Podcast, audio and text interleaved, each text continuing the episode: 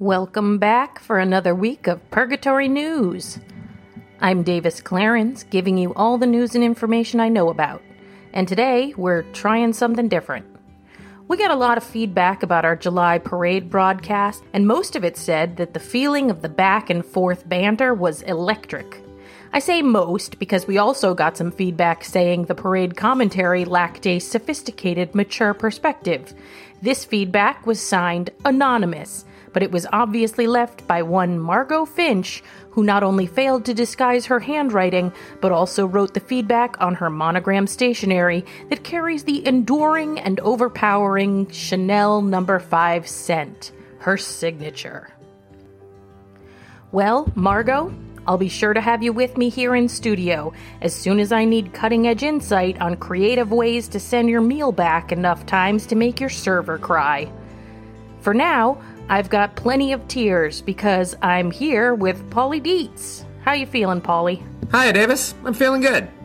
Paulie, folks loved the in-person banter. In particular, they loved Kayla Radcliffe, but unlike the two of us, she's a very busy person with a lot of responsibility. But hopefully, we've got some of that same conversational magic. Well, most of our conversations make me feel the same way I feel about magic, so hopefully that's close enough. I'm excited to talk about the news instead of becoming it. All right, well, speaking of news, let's get right to our top story. Child labor. I guess that's one way to look at it. The time honored tradition of transforming the young into pint sized profit seekers. Calm down, Karl Marx. We're just talking about kids setting up roadside stands. Oh, sure, that's how it starts. But it's a slippery slope, Davis. This summer, it's a cute little sidewalk table, and then next summer, it's a well oiled machine, and suddenly we don't have children anymore, we have commodities. It's too early in the broadcast for Das Kapital. Focus up. What is the real problem here? Is it the depersonalization of goods and services detaching the social value of children from what they produce? No. Right. So what's the real issue here? It's the chocolate milk. It's the chocolate milk. That's right. And why is that the issue? It's a bad summer drink. That's correct. Look, if you have a kid who wants to open a stand and sell refreshing beverages, lemonade is the classic. Or Kool Aid, any flavor. I like grape. Grape is fine. But parents, your children are out there selling chocolate milk. And as far as liquids go, it is pretty low on the list in terms of both refreshment and heat tolerability. I don't know why they've all decided that's the product of the summer, but here we are. And there was probably a TikTok. In fact, I would bet money on it. If we went to Al and Kenny Bremen's TikTok right now, there would be some insane skit that they made about a chocolate milk stand, and now all the kids think it's the greatest thing since sliced bread. Arguably, sliced bread would be a better sidewalk I stand. agree. I love a nice toasted rye. Look, the young lack the ability to make rational decisions. The prefrontal cortex isn't fully developed until your mid 20s, or in Alan Kenny Bremen's case, potentially never. But what that means is that kids are bad at ideas, and it's your responsibility to step in as a reasonable adult and redirect. But let me be clear I don't have any problem with kids setting up a little entrepreneurial venture. I love driving down the street and seeing a little stand covered in streamers and bright colors. Carly came home from her dance class last week and begged me to let her set up a stand. She said all her friends have been doing sidewalk stands and she has got to get out there. They're all going to buy American Girl dolls or something. And did you sit her down and explain to her that the economic value of a product is determined by the amount of socially necessary labor required to produce it? I tried. I really, really tried. But she sort of glossed over and stared into the middle distance, just like her mom does. It's adorable. So, did she set up a stand? She did. And I'll be honest, I assumed it was a regular, regular, normal kid stand, and that's my fault. Yeah, you know what they say when you assume? You're still legally culpable. Yep, that old chestnut. Anyway, she was out there most of the afternoon, and she had spent such a long time on the sign. Tons of glitter, lots of pizzazz. And I barely saw anyone stop. Well, you are in a cul de sac. Right, but try and explain demand curve variables to a five year old. Glazed eyes? Impossible to say no. So cute. Sure. So I went out after a few hours and told her I had worked up quite a thirst, and I had just happened to have a $5 bill, and did she know where I could get something nice to drink? Very subtle. And she poured me a coffee mug. A coffee mug? Yeah, we didn't have any disposable cups, so I guess she had just been telling people that they had to finish their drink right there. Oh, wow. And first of all, she only had the one mug as far as I could see, so that's problem one. She was reusing the same mug? Yeah. And on the other hand, I was very proud because that's environmentally conscious consumerism, you know?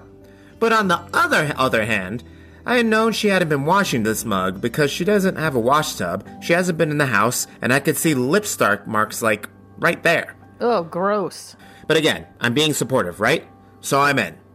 I'm about to saliva swap with my neighbors, right? So that's a nightmare. But I know she's had very little traffic, so I figured, okay, at most I'm touching tongues with maybe four or five people. I don't think you're drinking the right way. The point is, I've accepted it.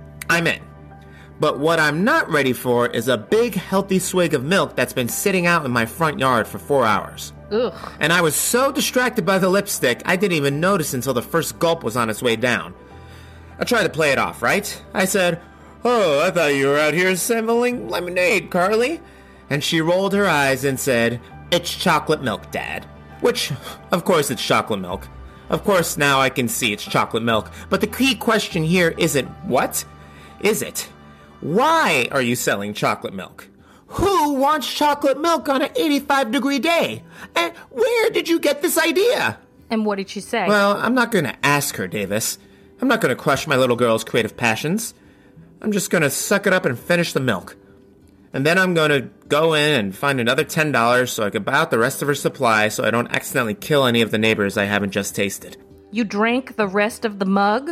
I drank four mugs. Four. Oh, Paulie, no. Four mugs of warm milk. And not the nice, sleepy kind of warm milk. Did it make you sick? Well, yes, but I'm also lactose intolerant, so it's hard to specifically blame the sun for that one. Yeah. So, two days later, after I've pretty much recovered, Carly comes up and asks me if she made enough money to buy a Maritza doll.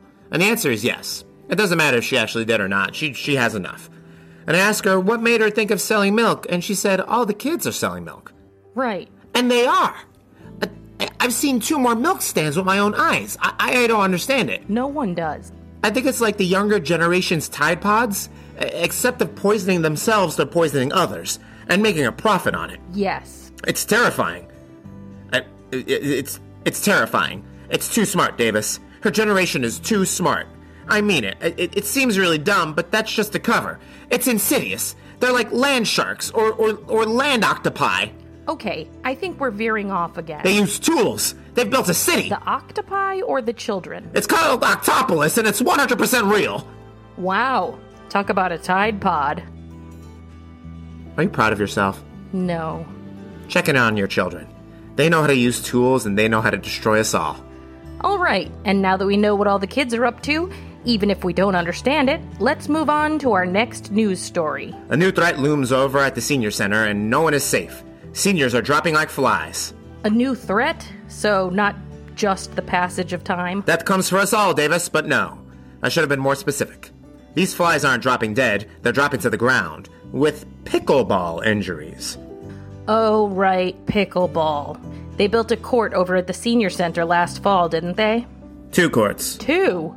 Is demand that high? It's just tiny tennis with way more rules for some reason. Are you kidding? Pickleball is the biggest fad to hit sports since the Vuvuzela. Those two courts have a wait list for the open use hours, and the seniors keep it packed after hours too. Arguably, this gives them an unfair advantage in the competitive league, but that's a news story for another day. But right now, we're just talking about purgatory pickleball injuries. This isn't just here in Purgatory. There have been articles out in every major news outlet. Anywhere there's pickleball, there are people suffering. Other than just the people who have to hear about pickleball. This is no laughing matter, Davis. How many pickled peppers did Peter Piper pick? None. Because he tore his ACL. And Senior Pete needs a healer for the knee or he's taking breathers on the bleachers. How long did you work on those slant rhymes? Off the cuff. I've been taking a rap battle class. A rap battle class. I was vying to take tie dyeing, but there were too many people occupying the seats. I nearly ran for the streets. And then I heard a sweet beat, took my fleet feet. I can't do this. This is worse than listening to someone try to explain pickleball. Sorry, s- sometimes I just get swept up by the rhyme. You get swept up by a passing breeze. That was a strong wind and it took me to the end of the driveway. No, I'm just. Okay. Let's focus back on the pickleball injuries. Yeah, there are a lot of them. And it's not just seniors, though they are the ones with 24 access to the courts and the most fragile bird bones, so they have been most of the injuries. But sprains, strains, and abrasions can strike at any time. Are you rhyming again? Completely accidental. Runs in my blood, I guess. Anyway, Dr. Teeth says they're overwhelmed at emergency services and they are begging you to stretch before you head to the kitchen. The kitchen? Yeah, it's a seven foot space on either side of the net where you can't volley. Unless, of course, the ball's already bounced, in which case it's fine. Okay, I'm glazing over. Davis, stop trying to seduce me. I have a beautiful wife. All right, speaking of fragile bird bones, this is where I'd usually kick it over to Paulie. But since Paulie's already here, what's the weather like out there, Paulie? I don't know. I'm in here with you. Perfect. Hey, how's your leg doing?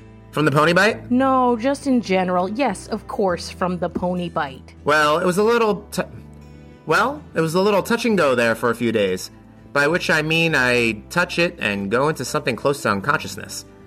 Not an existential fugue like the teacups, just here one minute, then back 20 minutes later. You'd pass out? No, apparently I did all kinds of stuff. Stood in the kitchen in front of the refrigerator eating a handful of wheatgrass, licked a bunch of salt off the counter, gave Carly a horsey ride all over the house. She loved it. But it only lasted a few days. And now you're all patched up. Yeah, I might have a tiny little scar, but I mostly seem back to normal, other than the grass. The grass? I can't say for sure, but I don't think it used to look quite so appetizing. I mean, I'm not going to eat it or anything. I, I don't have the horse madness. I'm just saying sometimes it does look like it would really hit the spot. I don't have horse madness is exactly the kind of thing you say when you definitely have horse madness. Well, then, I definitely do have horse madness. You're a weird guy, Paulie. Mm hmm. And now for some final announcements. Next Thursday, Basement Bar is revisiting one of their most successful past events Purgatory Battle Robots. Sure, it's just two Roombas with steak knives taped all over, but boy does it make the night exciting. Attendees are encouraged to wear long pants or other appropriate lower leg coverage. The battling Roombas will be in a designated area, but there's always a chance they could escape, and no one's going to be able to stop them until the batteries run out. Stella Chen is in Edinburgh performing her one woman show, and Dusty Binks is subbing in. So get a little show of your own by hopping on the bus and ask him to tell you about the time he was abducted by aliens. A story we would have found preposterous six months ago, but apparently he's got the insider info on our newest friends. Ooh, can I do one? An announcement? Yeah. I guess so, sure. Feeling hot and parched?